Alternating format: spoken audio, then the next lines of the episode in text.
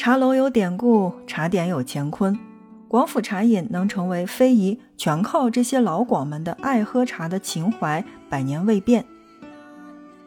当然，广州的这些早茶的茶楼也成为了旅行爱好者们在逛吃逛吃当中必去的一个环节。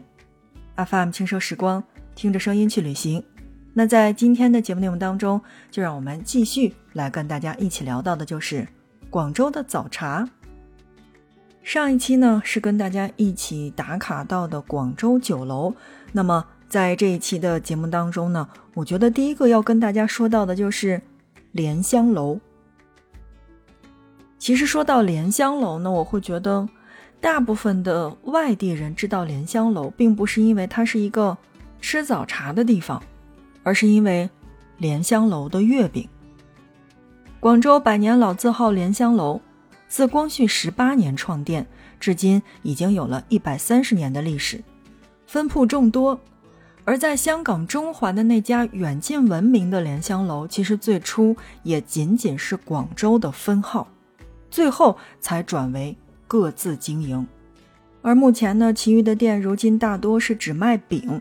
哎，我们这儿说的这个饼呢，可不是北方人印象当中的这个饼，说白了就是广东地区。本地人买手信，也就是买礼物的这个地方，或者呢，在北方啊，我们这个嫁娶的时候，这个都要放一些喜饼啊之类的。那么其实它就是所谓的喜饼。而开在荔湾区上下九的这个老店，其实是正儿八经的在依然经营着茶楼，它历史是最悠久的，陪了老街一百三十多个年头。而这里呢，也是儿时来这里买鸡蛋饼的无数的西关小姐以及西关少爷的童年回忆。莲香楼呢是莲蓉入馅儿的鼻祖，莲蓉点心是镇店之宝，名字当中的“莲香”二字也就来源于此。比如说，在刚刚过了的中秋，月饼那真的是供不应求。而如果你上三楼去探茶的话，不食一颗莲香包，就等于。白来一趟。当然，我觉得，呃，在这样的一个历史比较悠久又没有什么创新的地方，那我会觉得莲香楼稍微的在茶楼的这个形式上有一点点力不从心，营销也确实没跟得上。但是我真的只想说，如果你是一位旅行爱好者，去到广州的话，想吃地地道道的。很久很久以前的那种茶点当中的味道的话，那不妨可以去莲香楼试试，因为呢，在那边也多多少少保留了很多古法的那种点心，所以要说怀旧和正宗，我觉得莲香楼还真得排第一。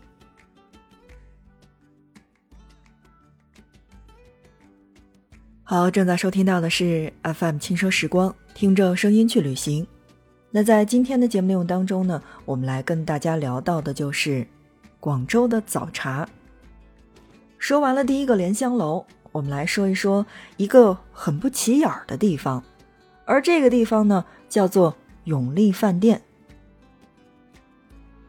永利饭店是在珠江边上的，开阔的江面做了大批老广人的早茶背景。能够在广州的老城区的核心地带屹立数十年的茶楼，绝对是有两把刷子的。门口摆了一架子的这个徽章啊、奖章啊，包括奖牌，那就是铁证如山的。永利饭店的装潢颇有这种老广的风格，要说奢华，倒也真谈不上。但是良好的这个采光，再加上无敌的江景来做陪衬的话，早上往这儿一坐。一整天的心情就是开阔且舒坦，而在永利饭店呢，我推荐到的重点一定是那些古早点心，比如说像这个雪山糖沙翁，是一种几乎要在茶楼间失传的经典点心，而在这儿我们是可以品尝得到的。那为什么说大家都不做了呢？也无非就是因为它的原料朴素而且简单。说白了，就是用牛油、面粉、鸡蛋、水和糖，但却做起来呢，非常的费功夫，费时费力，但又卖不上什么价格。就逐渐从茶楼当中消失了。但我觉得就是这样的一个甜点是真的会被惊艳到的，因为呢，它的这个外皮呢是无比的脆松，几乎是入口即溶，但内层又又包含了这种浓郁的牛油香和鸡蛋的这个香味儿。你吃一口过后呢，其实是还想吃第二口的。而且我觉得最难得的就是这样油炸出来的东西，它真的不腻。坦白讲，我没有办法去形容出来我究竟吃了一种什么样的甜点，我只能说是介于北方的油饼儿以及我们所谓的这个泡芙之间的一种，嗯，甜点，只能是这样解释。所以，我真的觉得，如果是去广州去吃这些好吃的话呢，那一定要去我刚才说到的这家店。叫做永利饭店去品尝。其实呢，在广州，真的是这些店呢都是在非常细小的地方，它并不像在北方的牌子那么大、那么显眼。所以来告诉大家，永利饭店呢是在沿江中路的二百五十九号，不太好找，但是非常的经典。好，那么我们接下来呢介绍到的是宏图府。这个地方呢，我经常听人说到，但是我依然没去过。为什么这个地方非常出名？是因为它是在这个白天鹅宾馆的二楼。其实说实话，我并不是一个在广州待了很长时间的人，但是于我而言呢，我的印象当中就是白天鹅宾馆和这个宏图府应该算是相辅相成的关系。为什么呢？是因为宏图府这个地方的早茶真的属于广州 top 级别的一个。这个早茶的地方了，那论规格、论景观、论味道，这三者呢，通通都是在线的。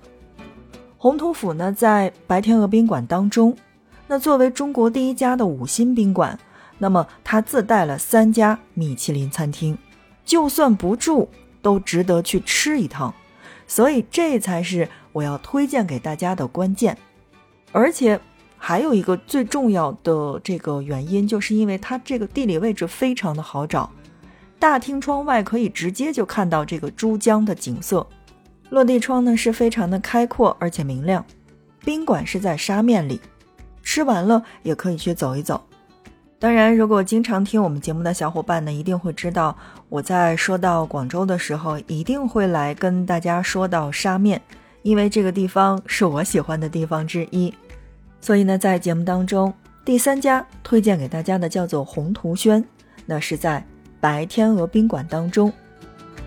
其实呢，我在上一期的这个节目内容当中就来跟大家说过，呃，作为大城市呢，其实吃任何的东西，我会觉得都是一种非常方便的这个体验，对吧？比如说北京，我们想吃这个呃正宗的重庆火锅，我们可以找到。我们可以吃这个内蒙的蒙餐，我们同时呢也可以找到，就是吃什么在大城市呢都是可以有所选择的。那吃地道，我觉得呃不仅仅是味道地道，那我会觉得它的这个环境、它的氛围，那包括它的服务也都是在里边的。所以我会觉得宏图府，也就是我们所谓的这个白天鹅宾馆当中最好的一点是，喝早茶的时候。他这儿呢会给每人去配备一份《广州日报》，你知道吧？就是那种曾经在港剧当中经常出现的。那大家呢坐在这个茶餐厅当中，然后拿着一份报纸唠唠嗑、喝喝茶，然后一上午就过去了。然后呢来跟这个老板说啊买单。你想一下，在广州突然有一家早茶店给你配备了这个可以拍照的道具，是不是你会觉得？哇，我真的是来了一趟广州，而这样的一个广州呢，不是 BRT，也不是珠江新城，也不是天河北，它是地地道道的老广州。所以，如果是一个外地的小伙伴真正想去体验我们所谓的这个早茶的场合的话，那么白天鹅宾馆的这个宏图府是一定要去打卡的。哎，虽然在这边点单呀。有一点点贵，就是随便点一点就人均两百加了。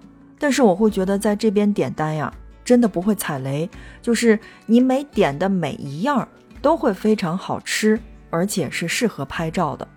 所以呢，在呃我们的节目当中，第三个来跟大家推荐到的就是一个可以用照片来记录旅行生活的这么一个喝早茶的地方。好的，听众朋友们，那在今天的节目内容当中呢，来跟大家依然介绍到的就是在广州适合去吃早茶的这些地方。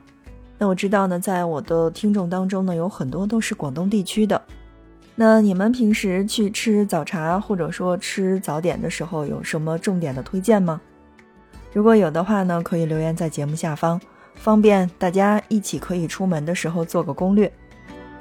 好的，那本期节目就是这样，感谢大家的收听，我们下一期不见不散。